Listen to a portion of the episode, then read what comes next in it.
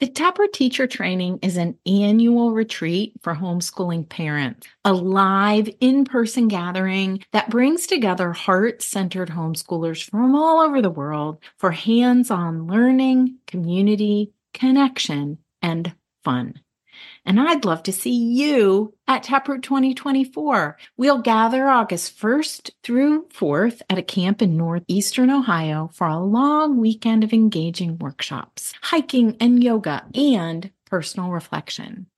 Taproot gives everyone a chance to experience and practice singing, painting, and building main lessons in order to foster a deeper understanding of the hands on Waldorf inspired approach. A team of experienced homeschoolers offer guidance rooted in each of their family's life to help bring you more joy to yours.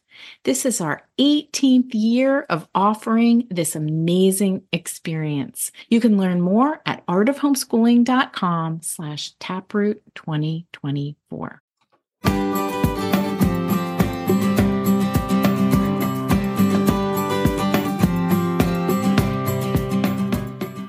You're listening to the Art of Homeschooling podcast, where we help parents cultivate creativity and connection at home.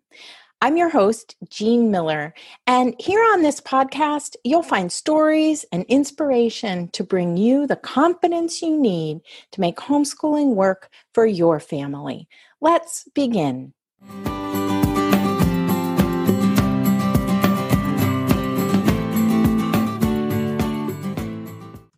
Well, hey, hey, my friends, and welcome to episode 27 here on the podcast. And I am so excited today because I get to talk about one of my very favorite topics, which is movement games and um, different kinds of movement activities in the homeschool setting. And I have a special guest.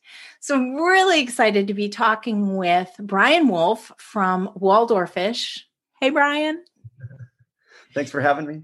Yeah, I'm so glad you're here. And a super fun discovery when Brian and I got to meet in person finally is that we both love this topic, right? So we're both really, um, really inspired and encouraged and, and love having conversations about how to weave more movement right and and games and things into the learning so here we are. I'm going to start off uh, by introducing Brian, and then we're we're just going to have a chat about each of our experiences teaching uh, and in different settings. I mean, we probably have like 50 years of experience teaching, right, between the two of us. So, um, yeah, so I'm going to give a little introduction of Brian, then we're going to talk about each of our own experiences, and we're going to give you some really great ideas uh, for how you can weave more movement and game type of activities into your homeschooling day because it really does help provide a fabulous foundation for learning. All right, so let me first introduce you to Brian Wolf from Waldorfish. so, for the past 17 years, Brian has been teaching art, games, and geometry in Waldorf classrooms, as well as coaching middle school and high school basketball. In addition to teaching online with Waldorfish, he's traveled as far as China to mentor parents and teachers in a Waldorfish style. Brian has developed a calm, practical approach to teaching with equal parts fun and playful sarcasm mixed in. When he's not noodling on his guitar, you'll find him cooking big meals for his family, practicing kickboxing with his stepdaughter, playing Dungeons, Dungeons and Dragons with his stepson, painting in the garage, waxing poetic about geometric geometry and the golden mean, and playing with the family cats. so I'm so happy to have you here to talk about this, this great topic of movement games. So thanks for joining me today. Yeah, thanks for having me. This is awesome. Yeah, really great. And uh, I thought we could just start off with a little bit about your experience teaching, uh, and parenting and all the things. And so, t- just tell me, because I don't even know this story, I don't think. Where did your journey begin as a teacher? Yeah, if I go all the way back, um, my my summer job in high school, I worked for a um, an occupational therapist. Huh. And, and I would go in, and my job was to play with the families of the patients. So there were there were children who were being treated, and my job was to come up with games and art for these families because that's what I loved as a kid. So um, so that was really where it started for me. That is great. And then um, so let me just interject. I find that occupational therapists really are dialed in, like they get the importance of play, right? Play yeah yes play and and movement just yes feel and touch and movement and yeah yeah it's really yeah. therapy through moving and being in the world so yeah, yeah. and getting more comfortable in your body such a yeah. great yeah yeah and so you know if i back up even further my mom was a teacher public school taught uh-huh. fourth grade for like 30 years oh my gosh and so that, that's really where it started Mm-hmm. And I was sure that I was never going to be a teacher because I saw how hard the job was for her. Um, but I didn't know I was like built on this path, building um, this love of working with kids. Hmm. Uh, and then so moving forward from there, you know, it's kind of interesting. Um, there's basketball in my bio, and that was my path to Waldorf. Oh. Interestingly enough. Um, a friend of a friend of my mom's. Um, I, so I was about, I was maybe 20, 22, 23 years old. Um, was studying anthropology in college. No idea what to use, what to do. Mm. Didn't know what I wanted to do. Um, and I was working night shifts in a warehouse at the newspaper. and uh, i really just i was really in a rut and stuck. And then this friend of a friend of my mom's calls and says there's this little waldorf school northern california that needs a basketball coach eighth grade girls basketball coach. Oh my gosh. And i and i i was thinking you know high school basketball was a long ways away. I hadn't even thought about it. Um, and I didn't even have a concept of what an eighth grader was. uh, so, but I, I, I talked to the school. I showed up um, on the, the my first day to kind of meet the teachers and meet the kids. And this was a little Waldorf school. Never heard of Waldorf before. Didn't know anything about it. And I walked up to the. Um, I remember walking to the office you know, and it's this is a very rustic um, countryside Waldorf school. And I walked up to the office and said, uh, "I'm the new basketball coach." I'd only talked to people over the phone, and they said, and I said, um, "I'm the new basketball coach. I'm just looking for the gym." and so this this uh, person at the front desk walk, front desk walks me down to the parking lot and says, "When all those cars pull away, that's the that's the basketball gym." There's a little old wooden basketball hoop on the side there, and uh, and, I, and I remember walking past, and there's like there's like woodworking and uh, the third grade. You know, I didn't know what I was seeing at the time, but the third grade is doing cooking and they're churning butter, and um, so I just thought, you know, what is this place? Um, wow. Oh my gosh. That's a funny way in, you know, like that you didn't even know about it, about the approach. Know. Yeah. Yeah. And it was so to answer your question, working with the the family of this little basketball team, six kids, you know, one sub, and uh, um, it was the connection of the the families and the, that atmosphere. Mm-hmm. Uh, that was my in. And they pulled me aside and said, um, You need to go to Steiner College. Wow. That's really cool. So fascinating to me. You know, when I was in graduate school, I for for teaching, uh, and you know, I was a public school teacher before I had kids. I taught junior high and high school English. And but in grad school, there was no mention of Waldorf. There was talk about Montessori, you know, there was talk about hands-on learning, but Waldorf didn't even come up, not once and uh, it that's really interesting to me because then I was a classroom teacher and then got more and more uh, disenchanted and and discouraged from seeing really the the lack of curiosity. That's really what it was in kids who were you know 15 16 broke my heart. And then i thought there there has to be a, a, better way. And it's so interesting that you mentioned the art and the movement because to me those are two of the key um, components of really good learning and at the same time if we bring it around to homeschooling it's also for most of us we didn't have a Waldorf education ourselves. So when we are bringing this approach to our kids, it's something we're not very familiar with the art and the movement.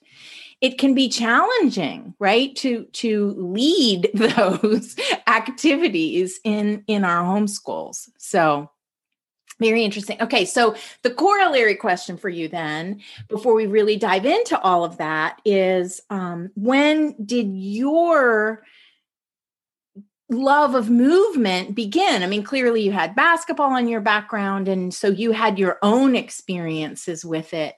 But in terms of the teaching, like with the kids, you know, related to uh, academics or, you know, the actual lessons, like where did that come? Tell, tell us the next chapter. yeah, that's a that's a good one. um, well, I grew up um, like a lot of people, public school, where it was just kind of expected as a young boy that you're gonna you're gonna play sports and um, and I had an active family, um, but I never considered myself a natural athlete or a great athlete. I just tried hard, and I liked that was kind of my social mm-hmm. experience, and and then I had kind of left it behind after high school.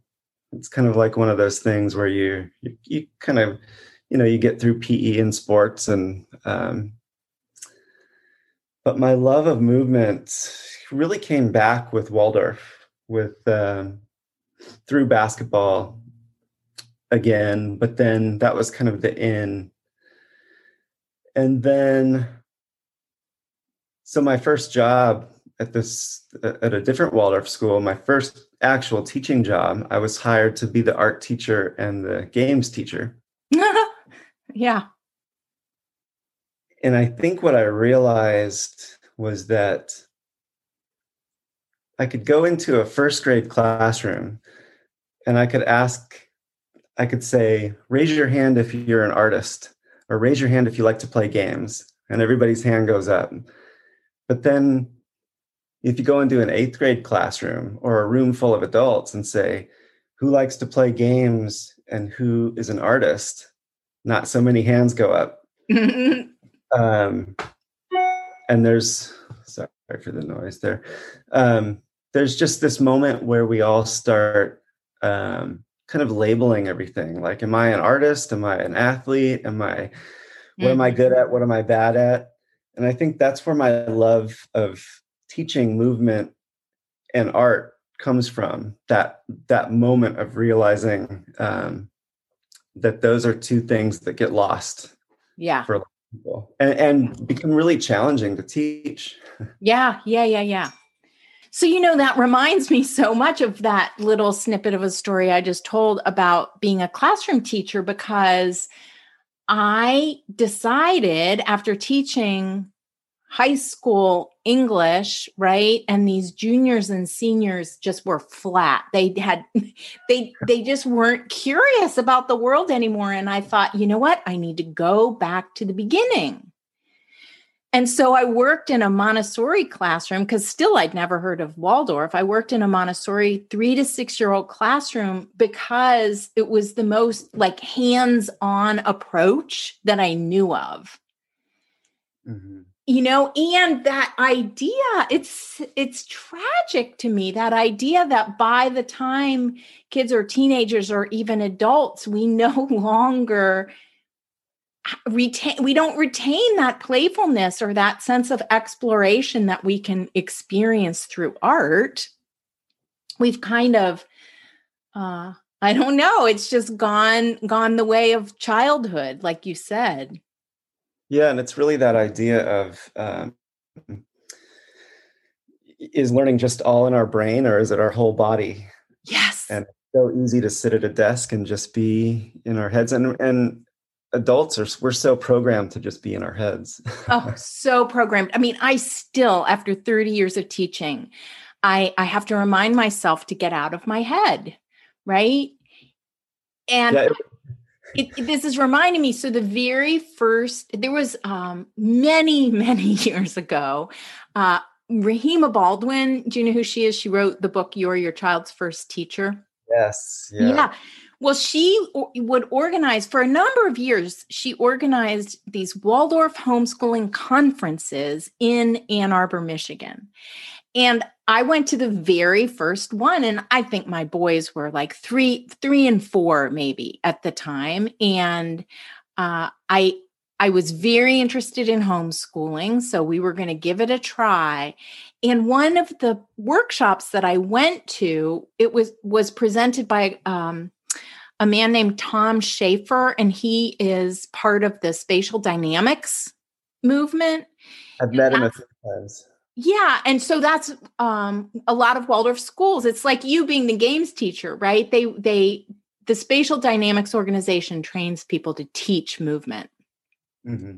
And one of the, so we're in this huge gymnasium, right, at the Ann Arbor Waldorf School in a big circle. It's like the first big circle I ever participated in. And Tom leads us in some clapping games and uh, and talks about he describes how so he's observed that so many homeschoolers are really lacking in the in the area of movement right? So so in a lot of ways as homeschoolers even as waldorf inspired homeschoolers i think we try to replicate a classroom and our it's colored by our own experiences. You know public school educated here also it's colored by our own experiences um where we you know we picture sitting at a desk. Right. Yeah yeah. So wanting to bring, and that was my way into this love of movement and games. You know, I had these two very active little boys. My first two, our, youngest is a daughter, but the first two, 16 months apart.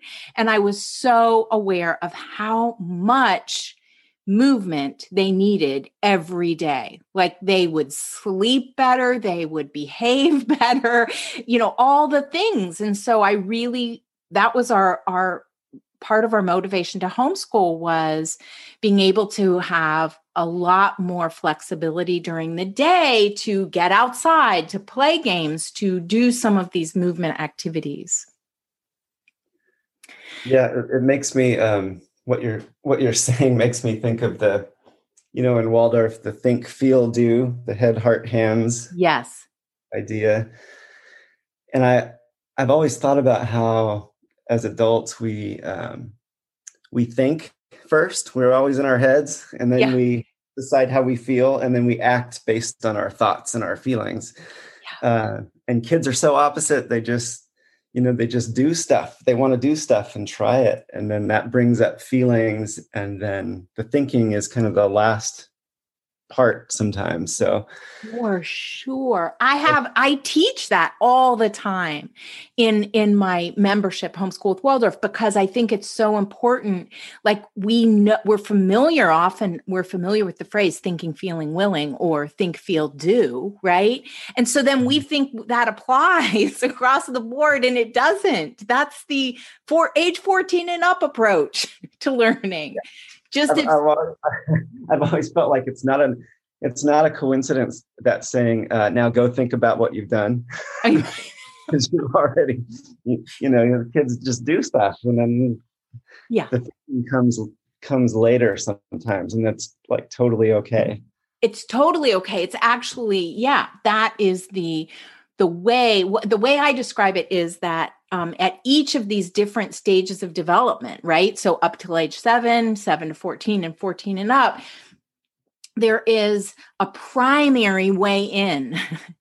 And for yeah. 14 and up and adults that is thinking. But for children until the age of 7 it's doing right? And then for children 7 to 14, it's feeling, but doing comes very quickly right after that. It's the thinking piece that um that takes longer and is not their natural like first response, like first interest. And and I think if we want to honor the developmental, you know, stage of of children, we we have to be aware of that, right? Yeah yeah, yeah. and that's all about meeting them where they are and yes. uh, building yeah. rapport and all those things that are the ways in. Yeah for sure. So yeah so i was very aware that my kids needed you know lots of time to dig in the dirt and climb trees and do all of those things. And then we we did start homeschooling and i discovered bean bags yes I want to talk about bean bags with you because I think bean bags are magical. You know, they're great for um, learning verses and warming up and learning math and all kinds of different activities.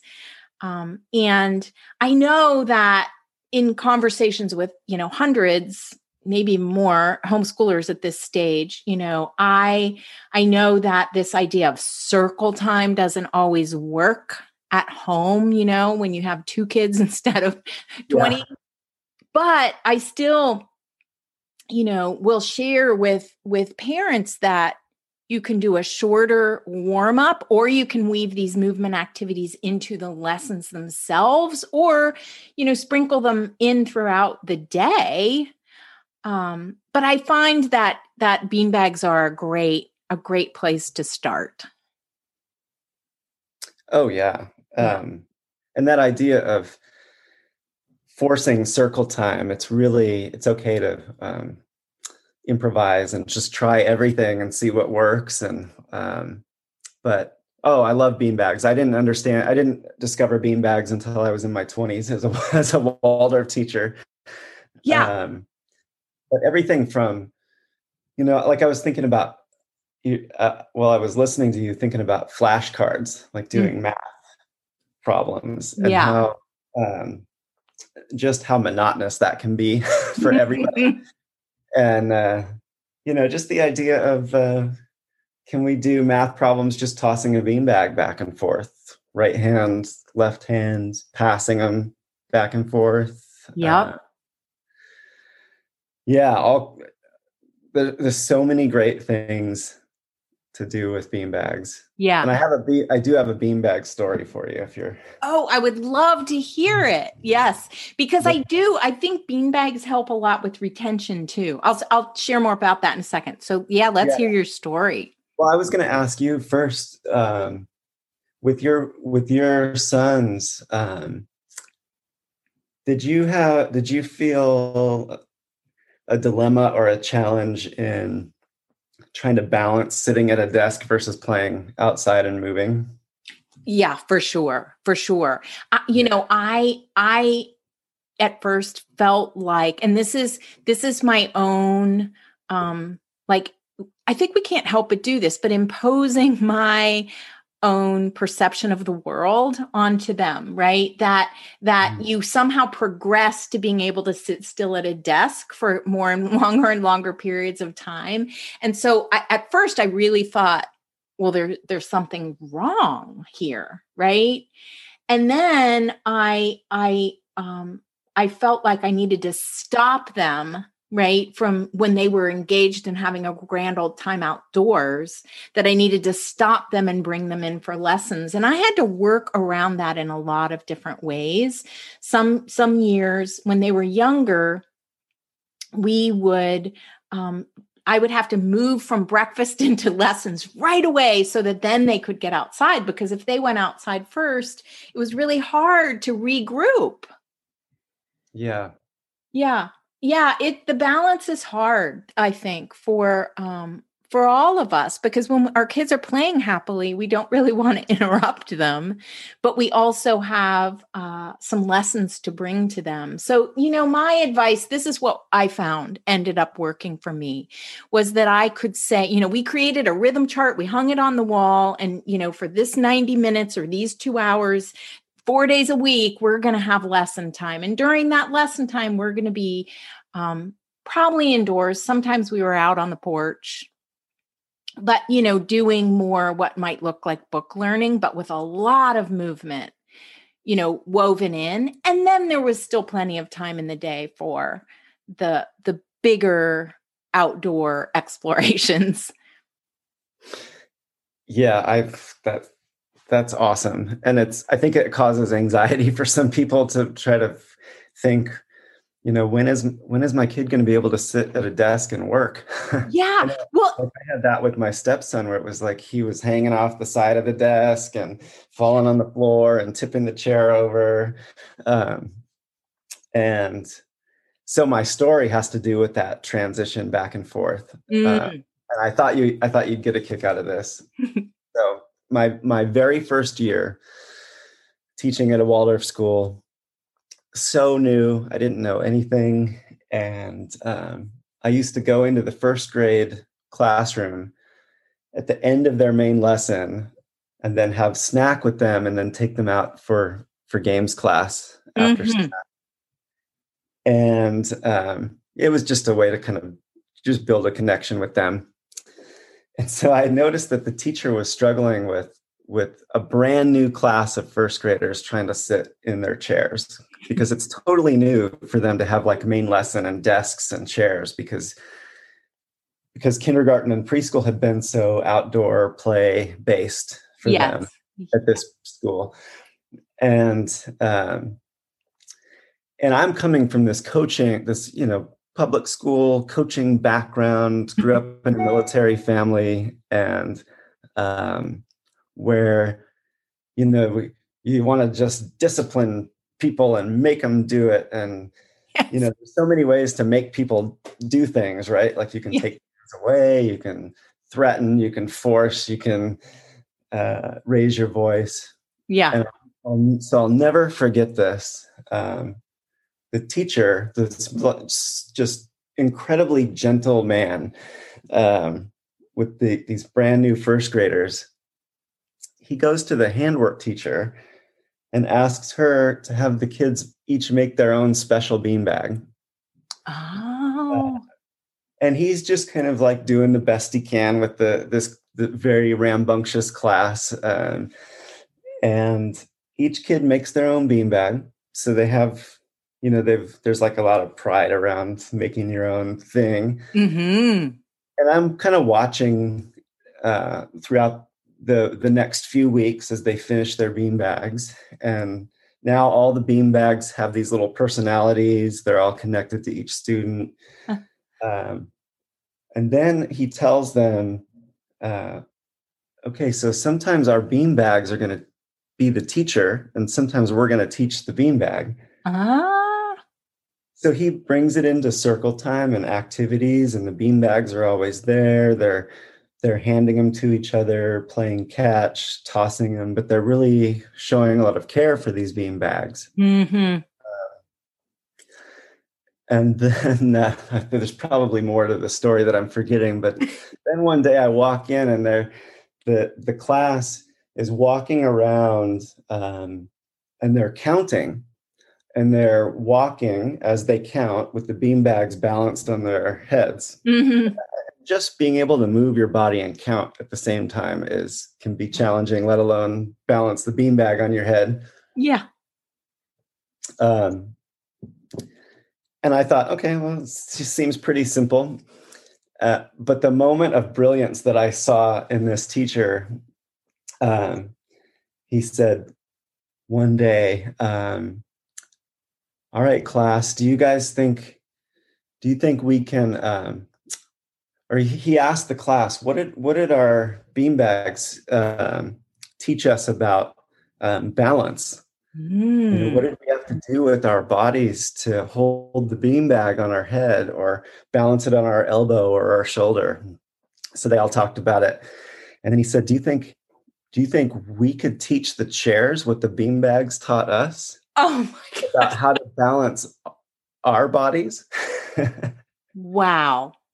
And uh, and, and you know, of course, like somebody's going to make a joke and fall over in their chair and yeah yeah yeah like they're they're still kids but but i saw the like the, they know they know because they had it in their whole bodies because he taught them through movement and the beanbag um, they got the point that is great oh my gosh i have this phrase that i feel like sums up the Waldorf inspired approach, which is the experience before the explanation.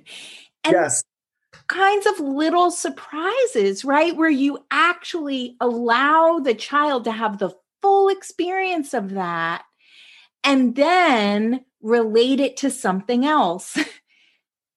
yes. And that's, and that's that I think you just summed up um, teaching through movement. You get it through your whole, get it in your whole body Yes. And then you can think about it all you want. yeah, exactly. And I find that even though children age 14 and up and adults, right, in- including us right here, even though our primary way into learning new material is through our thinking, we still benefit enormously from the feeling and the doing. And that's what rounds things out. And sometimes there's healing to be done right? From from our own childhoods where we didn't have those kinds of experiences.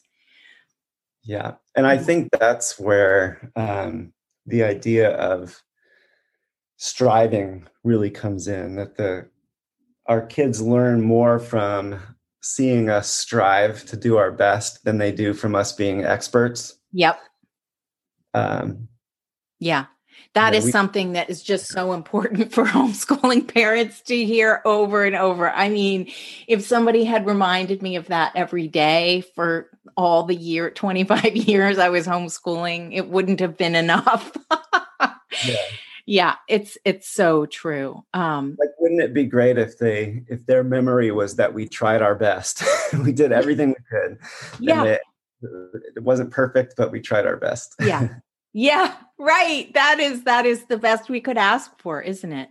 Oh, that is a great story. You know, there and it's when we get stuck in our heads, I find that it's very hard to think about uh, creative ways of teaching something, but also that story, there's surprise in there too, right? Or there's a there's a um, a new twist on what they've learned that they weren't expecting the children yeah and, and, and it, it pulls in the, the it builds like a narrative or, or a story yeah. that they can live into yeah yeah it extends the learning right? That's exactly what we're going for. So i just love that. Oh my gosh. Thank you for sharing that story. It's um i have so many fond memories of uh making bean bags. I think ma- children making their own bean bags is is just so uh, such a wonderful handwork project because they can personalize them and then and then they they do they become um, treasured objects right in in our homeschool lives uh, and uh, yeah, I'm going to link to a couple of resources at the end uh, or in the show notes. Anybody listening, you can go find the show notes at artofhomeschooling.com slash episode 27. And I'll link an article on my website that gives just super simple instructions for, for stitching bean bags, making bean bags out of felt and beans. Um, so much fun. So I have a lot of fun memories too of, you know, that idea when I was talking about circle time. Sometimes it feels like too small of a group, right? In a homeschool setting. So I often encourage people to homeschoolers to find, you know, even neighborhood kids or cousins or, you know, homeschool co-ops or whatever to to do some games together. So I remember one year for our homeschooling co-op I offered a, a you know, everybody had to help or teach or something in some way in this co-op, all the parents. And I offered a group games class. And I thought, this is so silly. Like, they're going to think it's silly. I knew the importance of all the movement and stuff, but the kids were over the moon. They loved this, right? And we met at a local park and we did the simplest things like, two milk crates and a jump rope and we played tug of war and they tried to not fall off the milk crate right i mean games that they had never played Oh yeah, and and they'll take it and run with it, and it's yeah. and isn't it funny how adults, like even being a sports person, I remember feeling kind of funny playing those kinds of games when yes. I first started teaching, but they sure love it. They they love and they love seeing their parents act like kids. Yeah, for sure. Oh my gosh. Like something so, as simple as um, uh, put the math answers to the math questions on pieces of paper throughout the house or the living room and do do things like uh, read the math problem but then we're going to bear crawl to the to find the answer or yeah. slither like a snake or do the zoo exercises um, yeah yeah yeah yeah, yeah. So so another one of my favorite resources is um, a book by Kim John Payne. He wrote Simplicity Parenting, but his very first book is called Games Children Play. Children play. Oh, yeah. so good. And so a couple of things. I wanted to read a quote from the beginning of that book because I just think this is such a fascinating concept. And he says that uh, movement games give us a sense of freedom and a sense of direction and that movement is the origin of our sense of purpose. Isn't wow. that just so fascinating? Most brilliant teacher. Brilliant. Brilliant.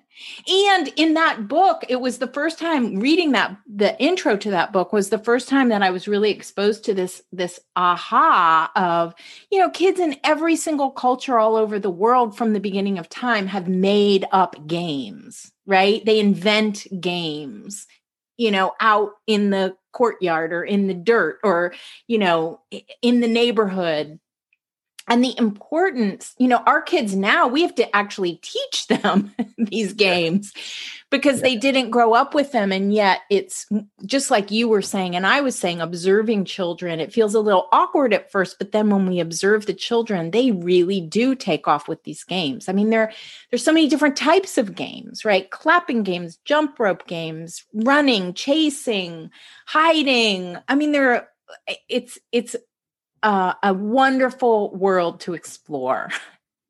Yeah. Well, and there's that idea that um, by playing and playing games and making up games, and one of my favorite things that Kim John Payne talks about are the stages of play. Mm-hmm. And, you know, how important it is at, at, a young age, you know, kindergarten, preschool, um, to just play because they're trying to figure out where they where they end and the the uh, what how do I say that? Where, where do I end and where does everyone else start? Yeah. what are the boundaries? What can I do? It's it's a way to to test how the wor- world works in a fun way and uh, yeah, he really summed it all up there. Yeah. Well, and so to extend that beyond, so those early years, I mean, I do feel like a lot of educators now are beginning to embrace that, right? Finally, this idea that that young children actually learn through play. That's that's part mm-hmm. of the like it's a mechanism of learning, just as you described, right?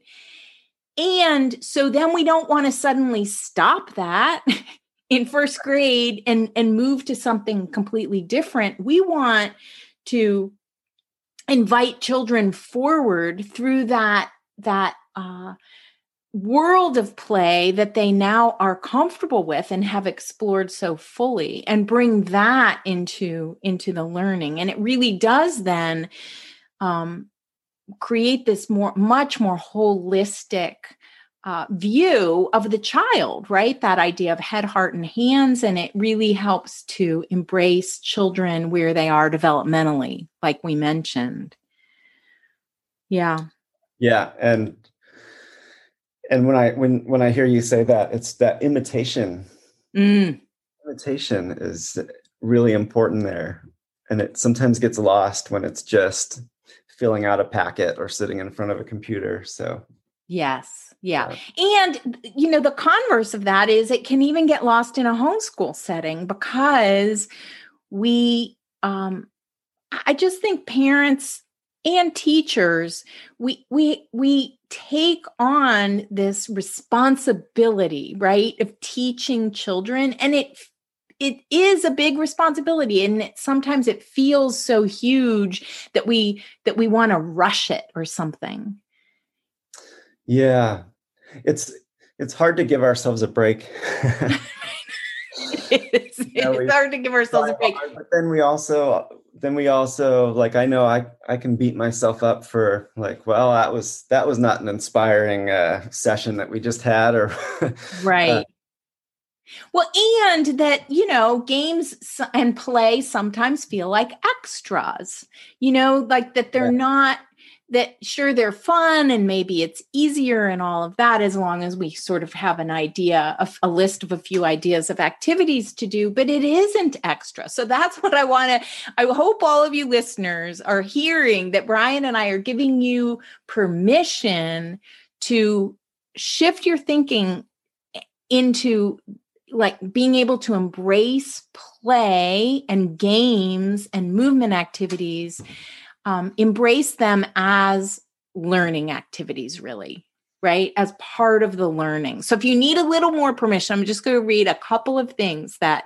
play and and not just play, but games and movement can bring uh, to a developing child, right? They're rhythmic they help build awareness and focus, actually. So, that idea of, you know, the, the kids falling off their chairs, or when you were talking about your stepson and wondering, like, what's normal here? I had the same with my my boys. They'd be like tapping pencils on the table, or you know, making little sa- mouth sounds or whatever while we were doing lessons. And then I remember reading an article about how um, the neurology of of developing brains is that that those movements they need movement right? So those movements are actually helping them focus even though it's distracting sometimes to us. Um, so that idea of movement builds awareness and focus and uh, it helps to ch- children to develop their senses and that that um, their uh, balance in so many different ways, mentally and physically, their sense of balance. So I like to say, you know, one of my mantras is we we want to warm up our bodies so we can get our minds ready for the lessons, right? And then keep weaving the movement in all day long. Keep moving. Yep. Yeah. Yeah. Keep moving. Yeah. It's it's interesting to me because Steiner himself when he when he developed that first Waldorf school, he had this sense about all of this, but he didn't have the science to back it up and now, you know, neurology, neuroscience is finally really catching up and seeing that um, you know, movement is really important. I, I I'm heartened to see that teachers even in classrooms some of them have yoga balls instead of chairs, right? right? They take brain, what they call brain breaks, and they weave movement in because we now know from a scientific perspective that this is healthy, right, for children and learning. Yeah. And we can see it with all you have to do is walk into a, a kindergarten and see how important play is. It's it's, uh, Yes. It's right there. it is right there. Yeah. Yeah, and so that that role of the of the observer, right? As an adult and as a teacher, um the importance of observing so that uh, we can see where the learning is happening, right? We can see it blossoming. I think it's fascinating.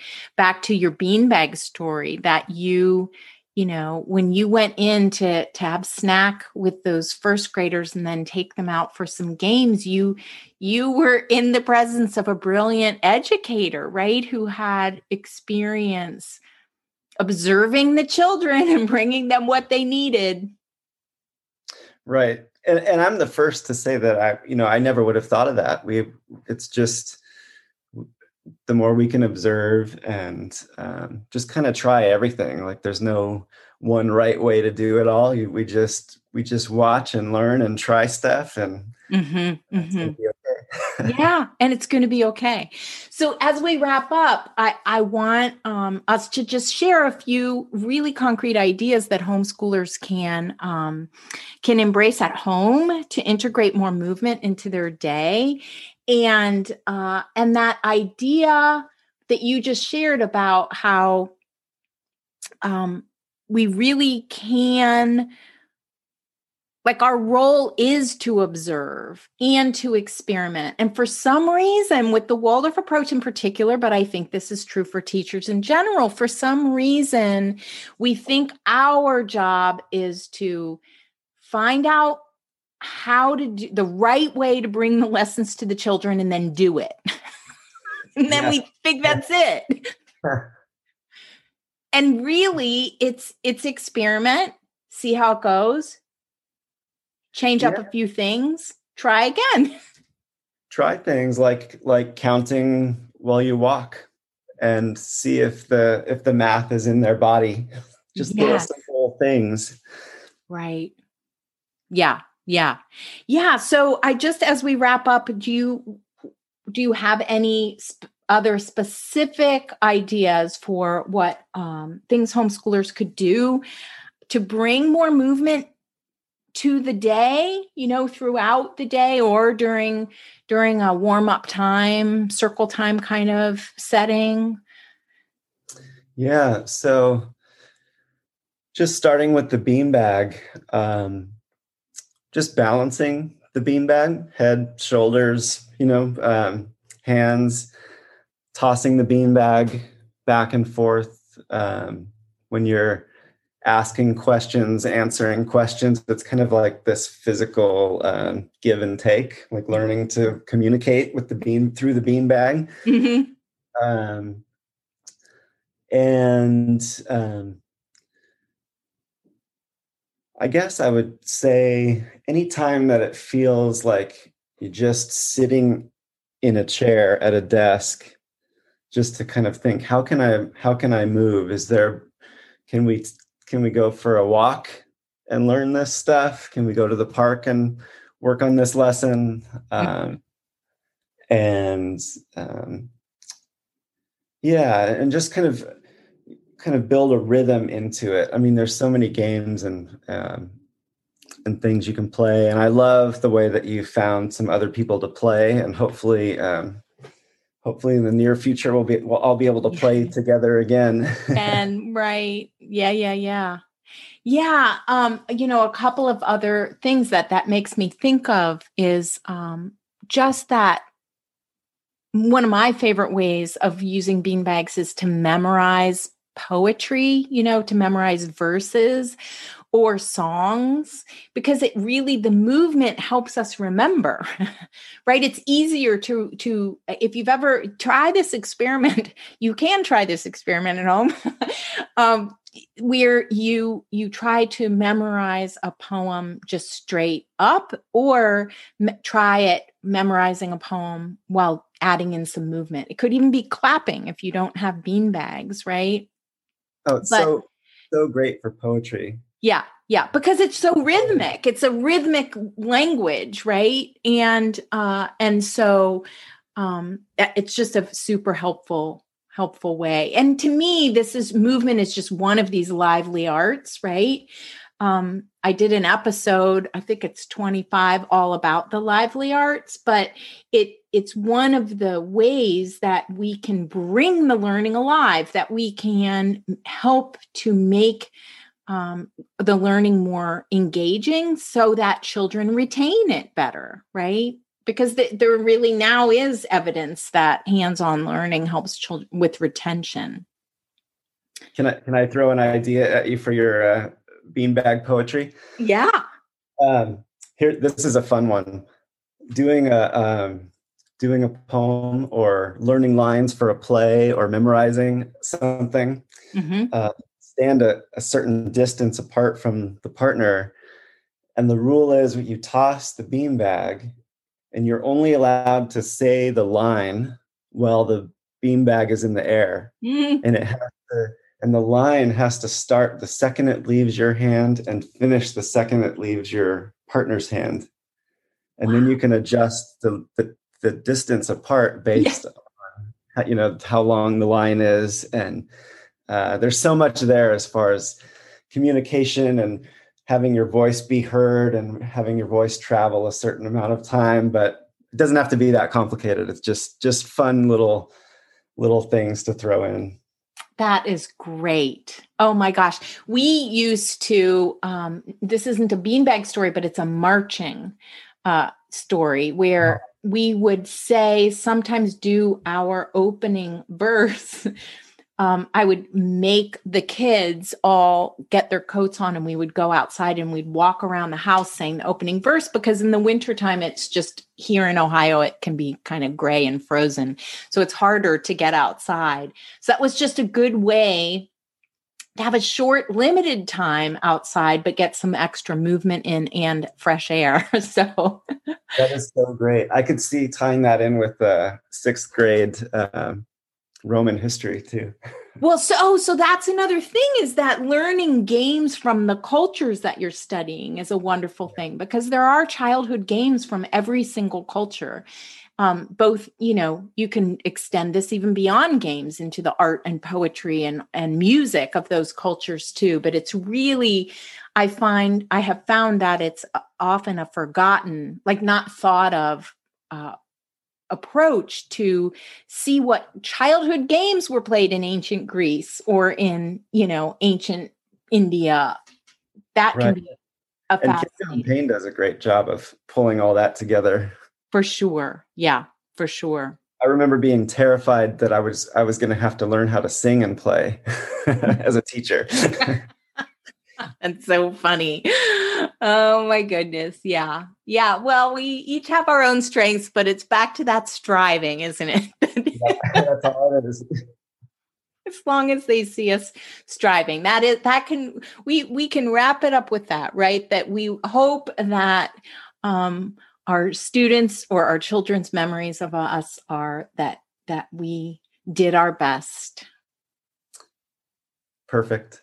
Perfect. Oh my gosh. Thank you. This is so much fun, Brian.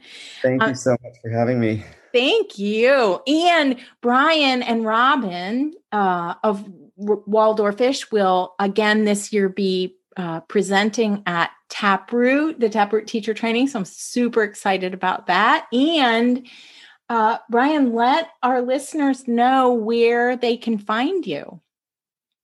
Yes, waldorfish.com. Um, we have some free sample lessons there.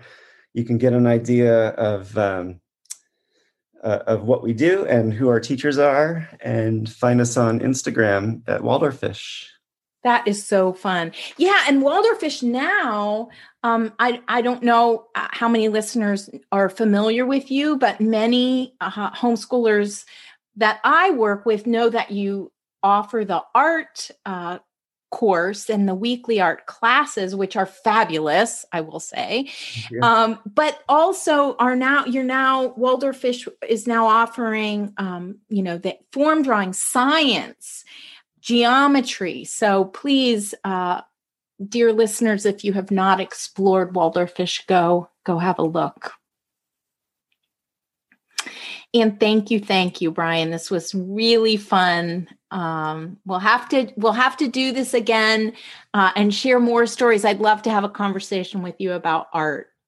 Thanks so much. We could probably go for hours. I think we could. So, thanks again for joining me today. And all of you listeners, if you want to, uh, there'll be some links to any of the resources we've mentioned over in the show notes. So you can hop on over to artofhomeschooling.com slash episode 27.